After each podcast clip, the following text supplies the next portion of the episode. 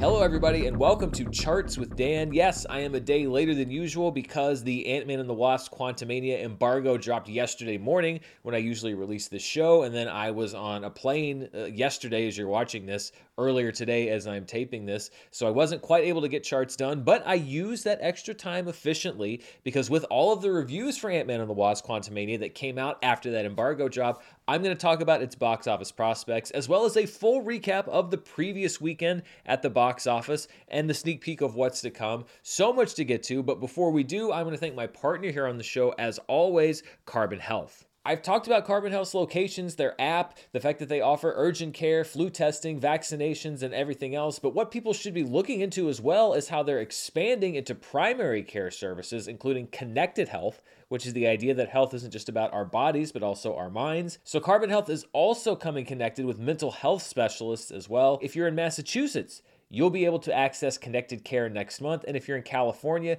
you can check those services out now. I'm happy, as always, to have Carbon Health on board because I believe in what they're doing, which is to help make healthcare as accessible as possible, as affordably as possible. So I want to thank them, as always, for being such a great partner here on the show. And let's look at the previous weekend. I know we're almost closer to this upcoming weekend at the box office, but let's look at what happened last weekend. And we'll start with the box office top 10. At number one was Magic Mike's Last Last Dance, which debuted with $8.3 million. That is a steep drop off from both previous Magic Mike films, but Warner Media also only put Magic Mike in 1,500 theaters. The average wide release now nationwide is at over 3,000 theaters at this point. So this still seems to be some kind of a hybrid between the theatrical release and the streaming release. This movie was originally going to come out on HBO Max, then Warner Media sort of put it in theaters, but I'm not exactly sure why they're doing these half releases. They did the same thing with the remake of House Party. So a lower overall total for Magic Mike, but it did put up some impressive per theater averages, which we'll look at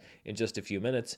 In second place was Avatar The Way of Water, which actually goes up one spot from last week in its ninth week of release, a $7.2 million total. And then in number three, another film from James Cameron, Titanic, which is celebrating its 25th anniversary, even though that was last year, but I'm sure it didn't want to directly compete with the early opening weeks of Avatar The Way of Water. $6.7 million in third place. 80 for Brady's at number four, a steeper than expected drop off considering that it's an older skewing titles. 54.3%, that's usually what you see for a big blockbuster. A $5.8 million total, and some kudos from a lot of people because when you look at the poster for 80 for Brady, they actually put the names of the people on the poster in the order in which they appear on the poster. So the cast of 80 for Brady didn't get uh, what I like to call American hustled. It's been done so many other times, but it's so frustrating to see a poster where you have a lineup of actors and then a completely different lineup of their names on top. Good job. Kudos to the 80 for Brady poster designers there.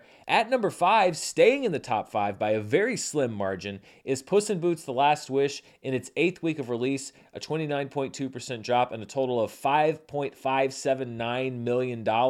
And just behind is M. Night Shyamalan's Knock at the Cabin, which goes from the number one movie to out of the top five in one week flat. It had a 61.6% drop. And even though Knock at the Cabin is a movie that I enjoyed, the word of mouth was not strong for the movie. And you see a big drop in this second weekend. The only thing, really, given that it didn't open huge and it had this big second week drop, that's keeping the conversation about it in any way positive is the limited budget. And M. Night Shyamalan's been working on a limited budget for a while now. That was a smart move on Knock at the Cabin because there's a big week two drop there.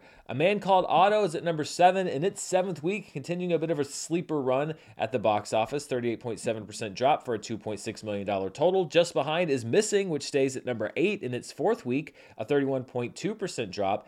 At number nine is Megan in week six with another $2.4 million. And I'm actually a little bit concerned about Jason Blum because he posted a tweet uh, last week saying, Oh, I went and saw Titanic and it really holds up. Uh, but then he also said, But if you haven't seen Megan yet, please see that first. I need it to get to $100 million domestic box office and have a way to go. And I'm a little worried about Jason Blum here because the Megan budget was very low and it has far exceeded the worldwide and domestic gross to be profitable. I'm kind of worried that he took the budget budget for like The Exorcist and went to Vegas on opening weekend and put it on the over for Megan and is now realizing that it might not get to $100 million because it's very interesting that he would take to Twitter and say, I need you to make my hit movie uh, more of a hit. We've, we've really got to get over that $100 million domestically. I mean, are they selling it into some kind of a box office syndication? That was a very interesting tweet to see. Rounding out the top 10 is Plane in its fourth week with a 45.3% drop and a $1.2 million total. There is now a sequel in the works to Plane called Ship starring Mike Colter.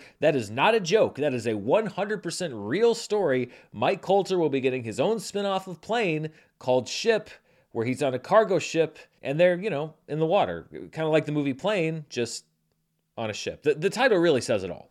Looking at movies that dropped out of the top 10, we have three this week. Pathaan dropped out after two weeks in theaters, and then two limited release event movies that made it into the top 10 last week BTS, yet to come in cinemas, and The Chosen, season three finale, both dropping out of the top 10 and making way for films, including Plane, which goes back into the top 10, but is probably going to drop out of the top 10. So it's one of those rare movies that gets back into a top 10 spot without a re release or some kind of expansion, but is also going to drop out of the top 10 10 twice, probably this upcoming weekend. This was the Super Bowl weekend this past weekend, and it was a huge viewership number for the Super Bowl, but it's never really been a big movie going weekend. And when we look at the top five Super Bowl weekend openings, the biggest that we have is Hannah Montana and Miley Cyrus, Best of Both Worlds, back in 2008. It opened to $31.1 million. And then the Channing Tatum Amanda Seyfried movie, Dear John, which actually dethroned Avatar back in 2010 with $30.4 million.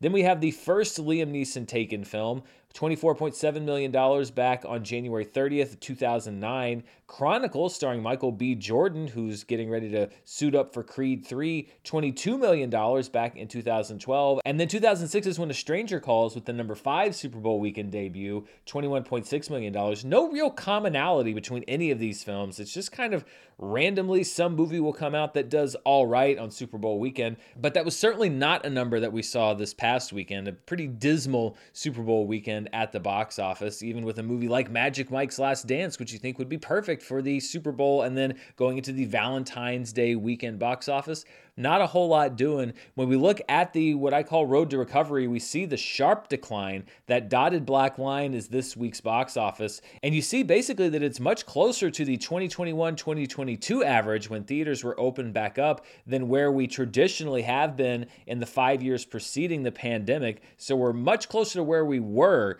than where we probably should be. Now we're going to see a big spike coming up. You see that poster there for Ant Man and the Wasp Quantumania. It opens at the box office this weekend. So we're going to see a big jump up. How big will that jump be? That's something that I'm going to talk about in just a few minutes. But what is the mark for success when we talk about the month of February? If you want to start setting some records, if you want to get into the record book, well, let's look at the top five February openings at the domestic box office. Of course, the one by which all other movies are measured is Black Panther back five years ago. And here's a shameless plug. If you haven't seen it, I started a new feature called a Five Years Later Review where I look back on a movie five years after it came out. My first film was Black Panther, but we are coming up on tomorrow, believe it or not, is the five year anniversary of the le- release of that film.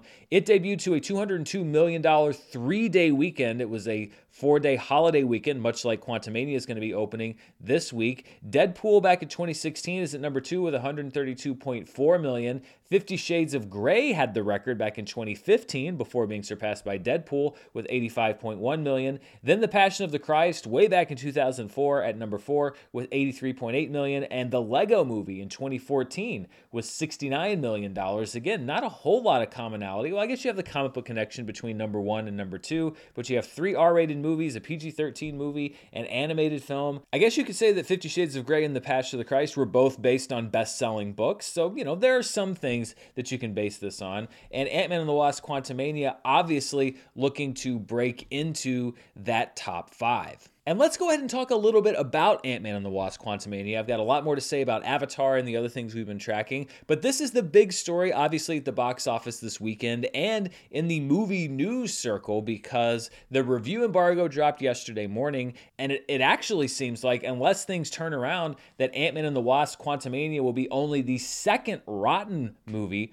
on Rotten Tomatoes behind Eternals, which was released just a couple of years ago. And a lot of people have been wondering is Marvel losing that magic? It's a question that I have brought up in a box office sense on this show a couple times before, but here now we're looking at probably not their desired result, especially because this is their big phase five kickoff, and yet we have a negative rotten rating right now on Rotten Tomatoes. And for what I've been reading, it's not that people hate the movie, it's just that they're very in the middle, as I was, except there are more people listing negative than there are people listing positive. And the big question is will this affect the opening weekend of Ant Man and the Wasp Quantumania at the box office? Well, let's look at a couple of case studies. It's a little hard to parse because the MCU is very weird, but one such case study that I'm looking at is what I call the rise of Skywalker model. And we look at how Quantumania might open domestically. Tracking is reported at $95 million for the three day weekend, $110 million for the four day weekend. And the rise of Skywalker model for me would be basically a 20% drop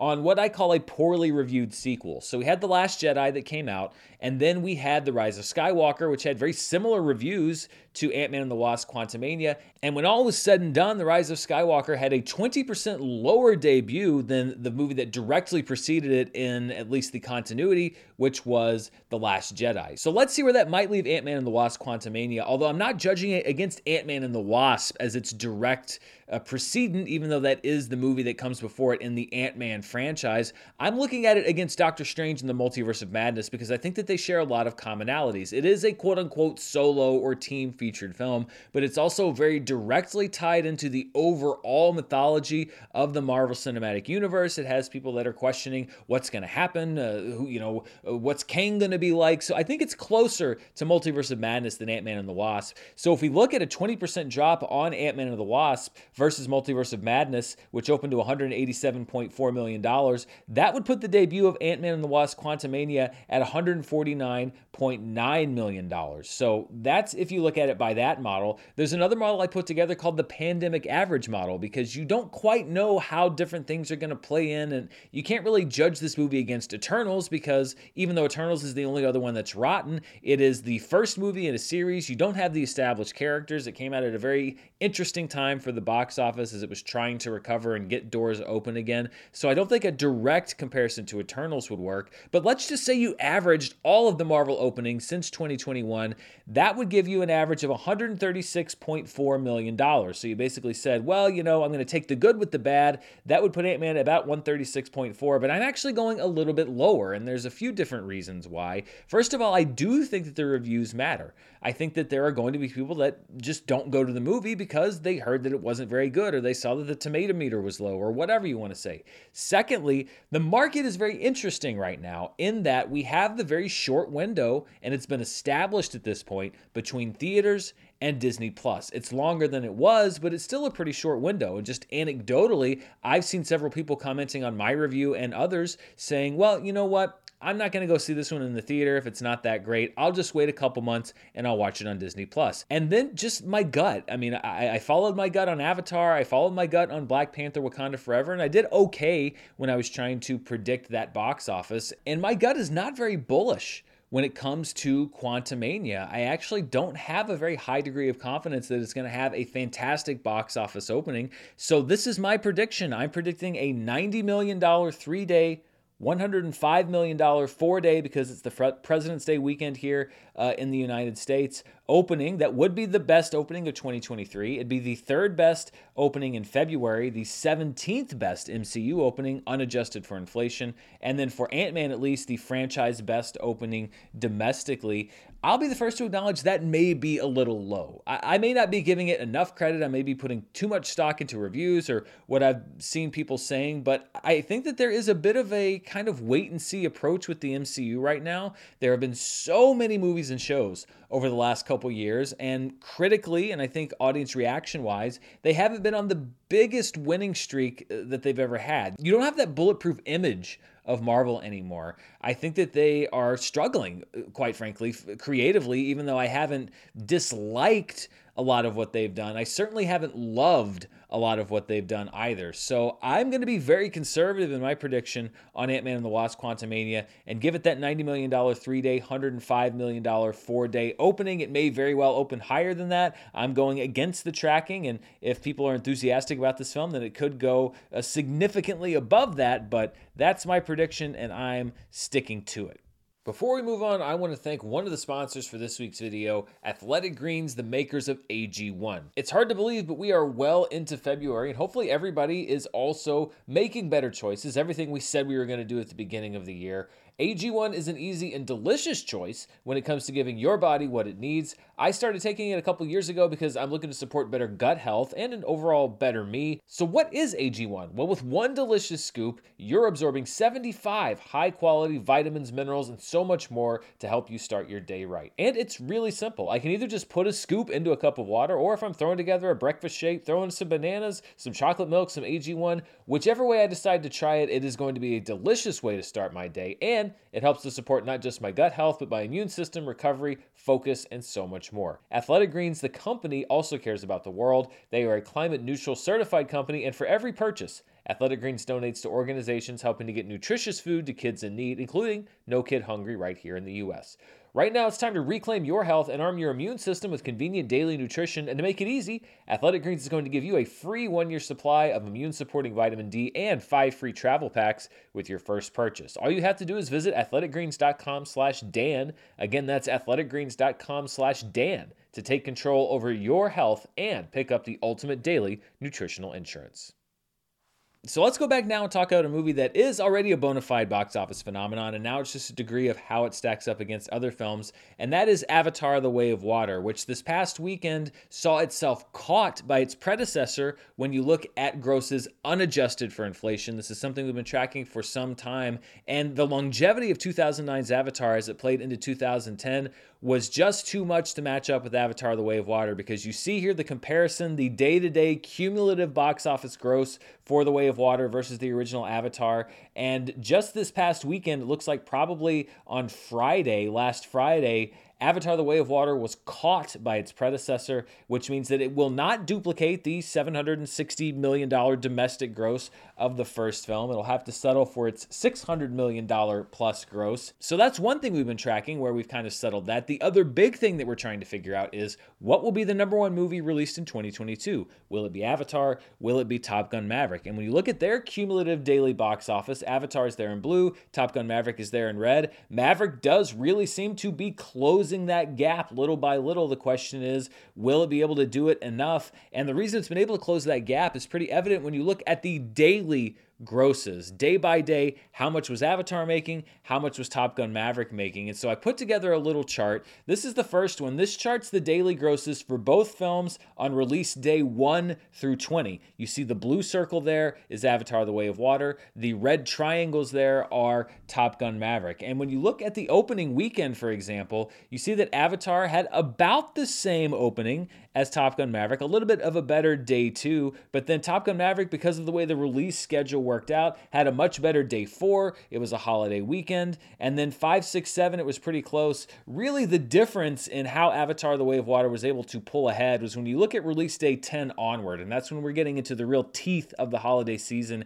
And you see those blue circles are topping Top Gun Maverick by a significant amount. We're talking $20 million, $10 million per day, day by day by day by day for almost a week straight. That's how it built that lead over Top Gun Maverick. But let's look now at the averages for the last 20 release days, or at least the last 20 when I was putting this chart together. Now, the degrees have changed. This is basically from one to nine million dollars, but this shows you how Top Gun Maverick is chipping away at the lead from Avatar The Way of Water. You see release day 40 there. Top Gun Maverick wins it at one day 41, at one day 42, at one day 43. Then The Way of Water makes about a million and a half, $1.75 million more on day 44. But then Top Gun Maverick is just edging out these wins. Day by day, it's grossing just a little bit more than Avatar The Way of Water, and it's chipping away at that lead. I've said for many weeks now that I believe that Top Gun Maverick will keep the 2022 domestic box office crown. And when we look at the 2022 domestic box office, Avatar The Way of Water is on the cusp of breaking $650 million. So it's only about $70 million behind Top Gun Maverick. I still think it's going to be a close number two. I still think that Top Gun Maverick is going to be number one. But Avatar The Way of Water has broken into the top 10 highest grossing films of all time. It knocked out Marvel's The Avengers. It's now number 10. It's looking to dethrone Jurassic World. Titanic is at number 8, but Avatar The Way of Water has been chasing it, and that gulf has been increasing because Titanic just had that re release, domestic re release. I still think that it could dethrone it for number 8, maybe try approaching Avengers Infinity War. But then when we get into number 6, 5, 4, etc., is Avatar The Way of Water going to make it to 700? $700 million. I'm not sure. It's going to be close, but I think it's going to settle in around seven or eight when we look at the highest grossing domestic films of all time. When we look at the highest grossing worldwide films of all time, now I haven't checked the grosses today, but Titanic's re release has sort of kept Avatar The Way of Water at bay for another weekend. I think it briefly passed Titanic for number three all time worldwide, and the Titanic was able to earn just a little bit more money with that re release. When I was putting this together, Titanic had a lead of about $1 million Dollars out of $2.2 billion. But I think Titanic's fate has been sealed when it comes to this chart. I believe it is going to drop down to number four. Uh, that just means that James Cameron still has three of the top four highest grossing movies of all time. They just have slightly changed positions. So, really, not much of a change in perception for either film there. But we are starting to write the final chapters of the box office story of Avatar The Way of Water. And, and what a journey it's been. And this Top Gun Maverick versus Way of Water uh, battle back and forth is going to be interesting to watch, and we'll see where it ends up. Looking at the 2023 domestic winter spring box office, which is basically the movies that have been released this year since January 1st. At number one is Megan, although keep in mind, I do not have Tuesday's grosses in here because I prepared all of this as if I was going to be able to do the show on Monday, which I was not able to do. Plane is at number two with $30.7 million. Missing is at number three. 80 for Brady jumps up two spots at number four. Knock at the Cabins at number five. Pathaan drops two spots to number six. House Party moves up one spot to number seven. Magic Mike's Last Dance dances onto the chart at number eight. BTS yet to come in cinemas drops two spots to number nine. Titanic 25th anniversary is able to claim the number 10 spot on the box office chart, and that drops out Infinity Pool and The Chosen Season 3 finale. When we look at the 2023 domestic box office as far as calendar gross, meaning all tickets sold since January 1st, no matter when the movie came out, Avatar The Way of Water is at number one with nearly $250 million in tickets sold this year, 2023. Puss in Boots The Last Wish has made over $100 million this year. Megan is at number three at $90.9 million as Jason Blum apparently sweats it out watching it at home. A Man Called Otto's at number four with $57.3 million. That's been a really interesting story to just see how it is stuck around and really overcame a low opening. Plane is at number five with $30.7 million. Missing is at number six. 80 for Brady jumps up three spots to number seven. Knock at the Cabin moves up one spot to number eight. Black Panther Wakanda Forever drops two spots to number nine. And Pathaan drops down two spots to number 10. Let's look at the per theater average. So these aren't movies that were all in wide release, but these were the movies that were packing people in. At number one for a second week is Una Vita Difficile. I put a little bit of an Italian flair on that. It's a 4K restoration of an Italian film from the 1960s. At number two is the film I Mordecai, which stars Judd Hirsch as an old Jewish man who has to learn how to use an iPhone, which I think is probably very relatable for many reasons to a lot of people watching this today. I mentioned Magic Mike's Last Dance. It was only in 1,500 theaters. Look at that per theater average $5,500 per theater easily the best among any wide release by about $3,000 over the Titanic 25th anniversary, which was at $2,700 in 2,464 theaters. So this is kind of puzzling to me because when you have a theater average like this for Magic Mike's Last Dance, that says to me that if you had put it in more theaters, it could potentially have earned more money because there was demand, it just wasn't in a whole lot of theaters. So uh, Warner Media, I continue to not really get what they're doing. As I mentioned, Titanic 25th anniversary at number four.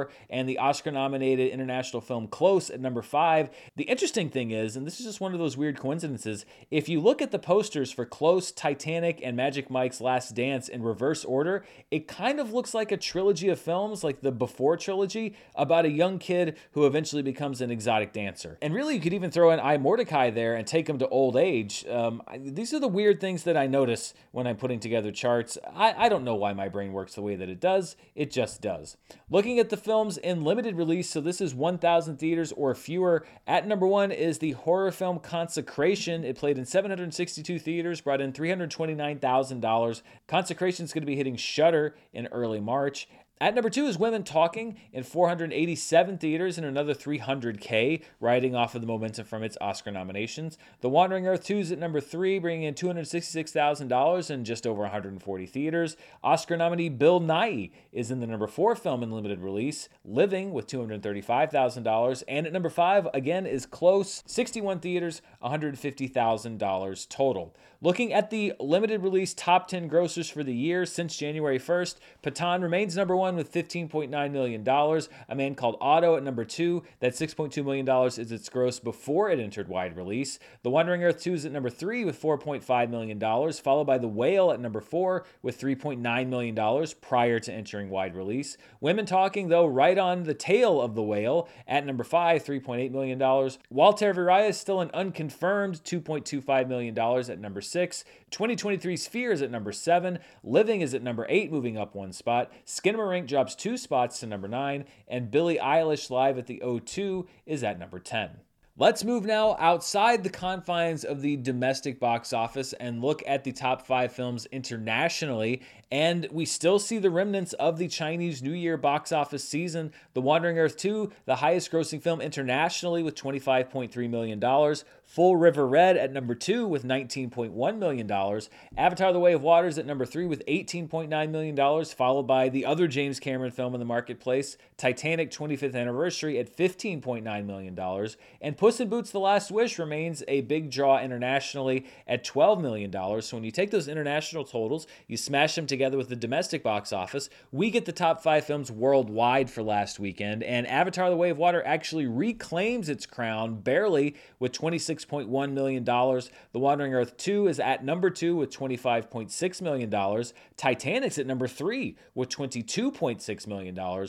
Full River Red's at number four with $19.1 million. And Magic Mike's Last Dance, when you add in the worldwide and domestic grosses, is at number five with $18.7 million. The 2023 worldwide box office is basically what we saw last week. Full River Red's at number one with 622.6 million. The Wandering Earth 2 is at number two with $541 million. Boonie Bears Guardian Codes at number three with 196.5 million, followed by Megan, which I'm counting as a 2023 worldwide release for my purposes, 165.7 million. So yeah, Jason Blum, what are you worried about? Hidden Blades at number five with 125.1 million. It will be getting a limited domestic release this upcoming weekend. Deep Sea moves up one spot to number six. Pathaan drops down one spot to number seven, but it has broken the $100 million barrier worldwide. Cheburashka is at number eight with $89.2 million. 500 Miles is at number nine, and Plane is at number 10. Of course, we should see probably uh, Ant Man and the Wasp Quantumania entering somewhere in that 3 4 realm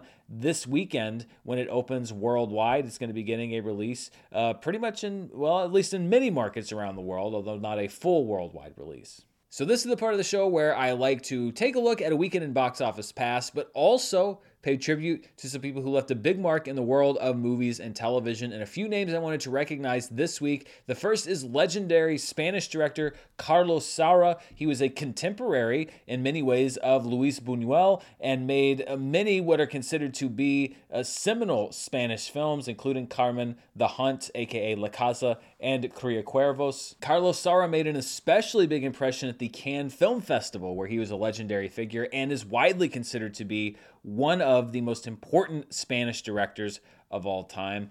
Another director who passed away, Hugh Hudson, who directed the Oscar winning Best Picture, Chariots of Fire. He was also nominated for directing that film. Hudson also directed Greystoke, The Legend of Tarzan, which was a retelling of the Tarzan legend, and was also the film debut of one Christopher Lambert, the Highlander himself. And then a legendary figure, not only in movies and television, but music and culture in general. Burt Bacharach died last week. He was a three time Academy Award winner. He won two Oscars for his work on Butch Cassidy and the Sundance Kid for the film's score and the original song Raindrops Keep Falling on My Head. He won another Academy Award for his work on the film Arthur, and he wrote a nearly innumerable number of hit songs that have been featured in movies and television. They've been covered. Burt Bacharach really is a he's a musical legend. He's one of the most prolific talents of the 20th century. When you go back and look at just the number of songs that he's written that you know inside and outside of movies, but music that you know, music that is interwoven through the lives of two or three generations of people, it is really hard to overestimate just how much his music made its way into culture itself. A lot of people, of course, recognizing him from his appearances in the Austin Powers films. I think when I was a kid, that's probably how I first knew who Burt Bacharach was. But then when you go back and see what his music was, he leaves behind a legacy that is nearly unmatched from almost anybody in the realm of music, and especially when it ties in to movies and television. So, Burt Bacharach, Hugh Hudson, Carlos Saura, just three names that I wanted to recognize for their contributions to the worlds of movies and film and television. And of course, as always, my thoughts go out to their friends, family, and fans.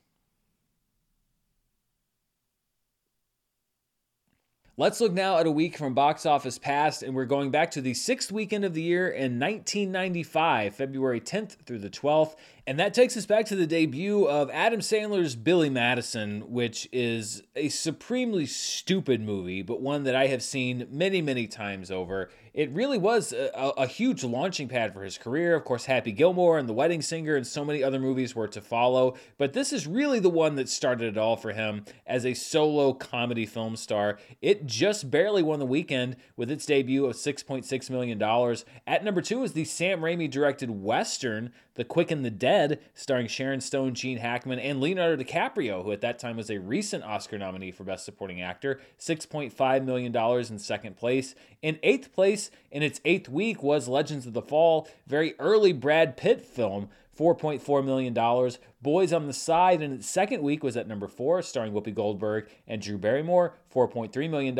And then in its ninth week, Dumb and Dumber staying in the top five with $2.5 million. And it's weird when you look at the people in those films Jim Carrey, Jeff Daniels, Brad Pitt, Leo DiCaprio, Adam Sandler, who would have thought nearly 30 years later that that lineup is considered to be a list of some of the finest dramatic actors that we have working today? Certainly not me, especially going back to see Stop Staring at Me, Schwan from Billy Madison.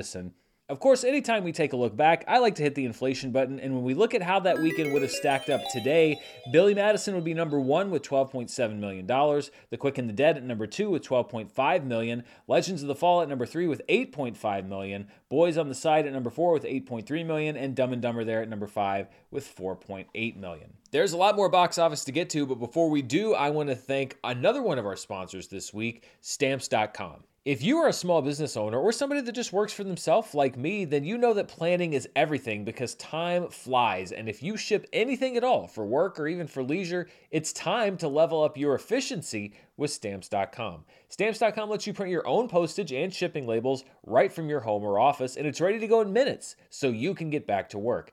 Postage rates just increased again, along with everything else, and luckily, Stamps.com has the best discounts in the industry with rates that you literally can't find anywhere else, like up to 84% off of USPS and UPS. Plus, Stamps.com automatically tells you your cheapest and fastest shipping options. All you need to get started on Stamps.com is a computer and a printer. They even send you a free scale, so you'll have everything you need to get started. And if you need a package picked up, then you can easily schedule it through your stamps.com dashboard. Stamps.com is so easy, it's been indispensable for over 1 million businesses for 25 years. Set your business up for success when you get started with stamps.com today. Sign up with promo code MURRELL for a special offer that includes a four week trial plus free postage and a free digital scale. No long term commitments or contracts. Just go to stamps.com, click the microphone at the top of the page, and enter code MURRELL.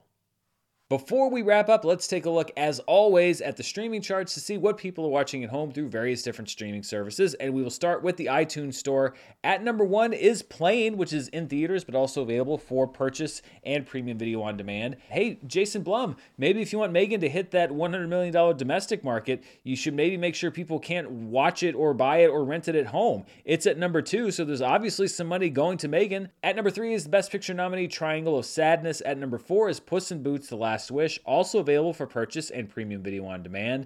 Anna Kendrick and Alice Darling stays in the top five at number five. Ticket to Paradise is at number six. The Whitney Houston biopic I Want to Dance with Somebody debuts on the chart at number seven, available only for purchase. Black Panther Wakanda Forever, also available only for purchase at number eight. The Menu is on the chart at number nine, available for purchase and rental. And Babylon rounds out the top 10, available for purchase and premium video on demand. We have a double shot of Netflix numbers this week because a new set was published yesterday. So I can give you two weeks worth of weekly charts and then update that because I figure that we'll probably be pretty busy next week talking about Ant Man and the Wasp Quantumania. Let's look first at the Netflix top 10 for January 30th through February 5th. You people staying on top with a PFV of 33.47. PFV, for those of you who are new, means potential finished views. It's just a way that I look at how many people might actually be watching these shows. I take the number of hours watched divided by the runtime. That gives me the number of users that could potentially have finished viewing the entire movie or series.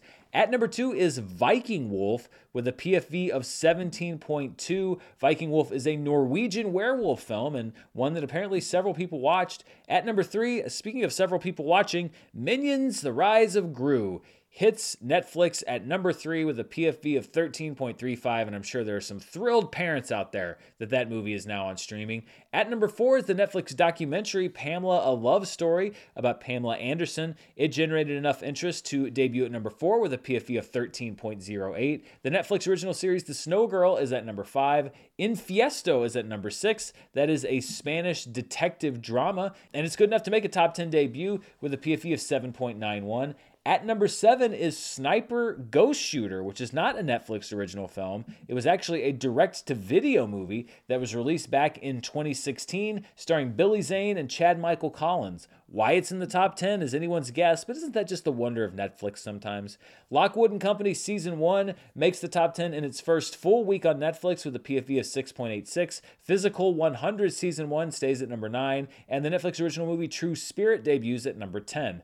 Then, when we look at the top 10 for February 6th through February 12th, so just a few short days ago, the Ashton Kutcher, Reese Witherspoon, awkward rom com, Your Place or Mine generated a lot of interest. A PFV of 27.69 and 51.2 million hours watched in its opening weekend, enough for it to edge out You Season 4 for number one on this chart. You had over 92 million hours watched and a PFV of 23.55. Viking Wolf is there at number three. True Spirit at number four. You People drops to number five. Infiesto stays at number six. Bloodshot, one of the last movies to be released before theaters closed back in 2020. I guess some people are catching up on Netflix.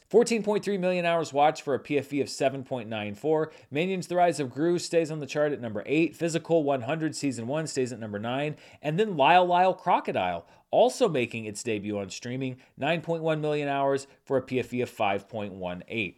When we look at the most watched programs released in 2022 on Netflix, we had one change, which is that Troll has moved up the list. It is now the seventh most watched Netflix program of 2022 with a PFV of 117.72. Dahmer Monster drops down to number eight, and Hustle drops down to number nine. So just a brief revision on the 2022 most watched chart. But when we look at the most watched programs for 2023 on Netflix, now this is since January 1st, regardless of when these were first released we have some big changes. First of all, You People is up to a PFV cumulatively of 72.28. So 72.28 million potential finished views. That bumps Ginny and Georgia season two down to number two with a PFV of 58.64. The Pale Blue Eye drops down to number three with a PFV of 46.66. Wednesday season one, despite being out for months now, with a PFV of 41.59. Glass Onion drops down one spot to number five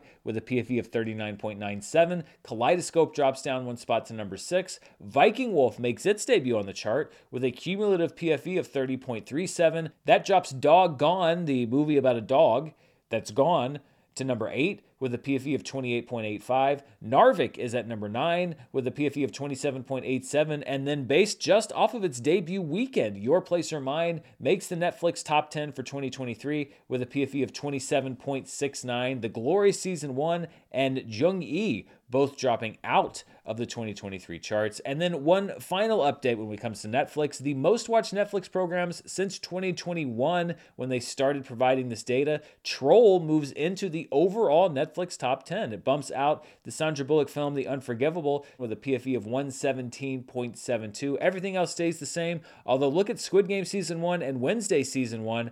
That gap still continuing to close. Wednesday with a PFV of 258.08, Squid Game season 1 with a PFV of 279.21. So Wednesday's still making a play to become that most watched Netflix program of the last couple years. Let's look now at the Nielsen numbers. As always, I have many caveats for this. This is about a month's delay, so these numbers are about a month old. They don't cover all streaming services and they don't cover all streaming devices, so this does not count every view for all of these different movies and shows, but it gives us a good idea of how they're all stacking up against each other. And when we look at the most watched streaming movies for January 9th through the 15th, The Hatchet Wielding Hitchhiker, these are numbers for the US only, debuted at number one with $10.7 million. The Pale Blue Eyes at number two, Glass Onion is at number three. All of those are Netflix films. Jurassic World Dominion on Amazon is at number four. Doggone making its debut on this month delayed chart at number five. Again, a reminder Doggone, the Netflix original film about a dog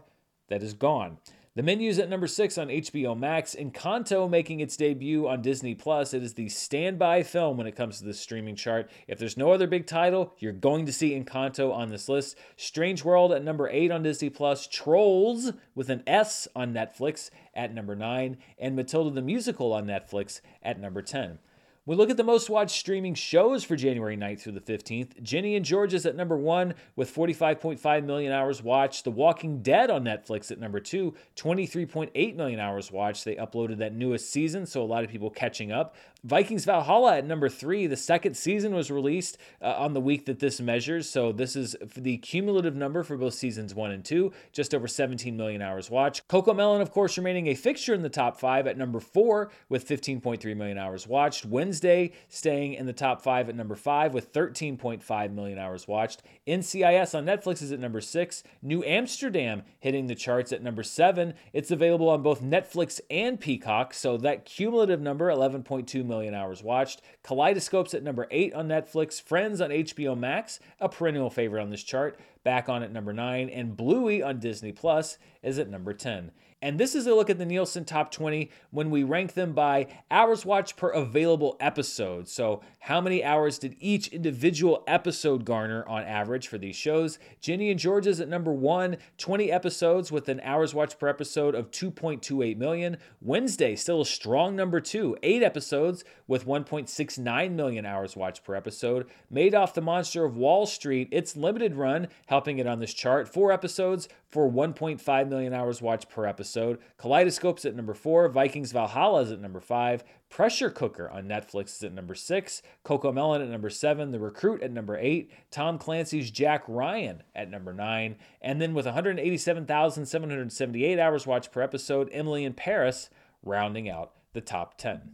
And that does it for a somewhat delayed but still very busy charts with Dan for this week. When we look at the week coming up, there are a few movies that are actually hitting theaters today. We have the detective story Marlowe starring Liam Neeson, directed by Neil Jordan, co written by William Monahan, Liam Neeson, Diane Kruger. So there's some real talent attached to this movie. Uh, no really good reviews attached to it from what I've seen, but it's in theaters today. Also, the one night only Fathom event, Winnie the Pooh, Blood and Honey, will be happening tonight. This is the horror film that was made after the Winnie the Pooh characters fell into the public domain. So as long as they didn't make them look like the Disney versions, people could do whatever they wanted with Winnie the Pooh, and someone decided to make a slasher film. I think there's a very high probability that this movie is not very good, but curiosity has gotten the best of me, so I will be checking that out. On Thursday, tomorrow on Paramount Plus, is the debut of Star Trek Picard Season 3. Uh, the most watched video I've ever done on this channel was a breakdown of just how horrible I thought Picard season two was. And the embargo for this season dropped last week, at least for the first six episodes. I'm prepping something bigger on this third season uh, based on what I've seen so far. But I, I can say I don't know how big of a believer you are in miracles, but what I've seen as far as the turnaround in the show has been borderline miraculous. And not only is it tolerable for me, I'm actually quite enjoying Picard season three so far. It's in many ways what I thought the other seasons absolutely were not. So I think there's going to be kind of a longer form thing that I want to do with Star Trek Picard because there's so much that I want to get into, and there's so much in this show that is just complete, uh, you know, fan service. I think in a good way, as far as like actually starting to give people what they want out of this show, uh, and not in a cynical way. Uh, there's so much that I want to talk about, but add me to the buzz on the street with Picard season three debuting tomorrow. This, in many ways, to me, is a complete turnaround from the last season. So you can see that first episode, I believe, uh, debuting tomorrow. I, I, think it's just the first episode. Then this weekend, there's only one new wide release Ant Man and the Wasp Quantumania. It will be the big movie everywhere. A few films available in limited release as always. There's a 4K re release of Crouching Tiger, Hidden Dragon that'll be playing in a few theaters. Also, a film called Emily, which is about Emily Bronte and the development of Wuthering Heights, will be hitting limited release. Hidden Blade, which is the Chinese film starring Tony Leung that we've talked about uh, for the past few weeks, will be getting a limited release this weekend. And then over on Amazon Prime Video, the second and final season of Carnival Row will also be debuting this weekend. And that's all I've got for you, at least as far as charts go. I have my non spoiler review of Ant Man and the Wasp Quantumania out now. I will have a spoiler review out for the movie this weekend once it actually hits theaters and people get a chance to see it. And of course, I'll be tracking the box office. I'm tracking the Academy Awards and all other stuff in the world of entertainment, news, reviews, you name it. Thank you to Carbon Health for being my partner. Thank you to my sponsors this week, stamps.com and Athletic Greens, the makers of AG1. And of course, as always, thank you for spending part of your day here with me. I'll be back very soon. Until then, stay safe and I'll see you next time. Bye.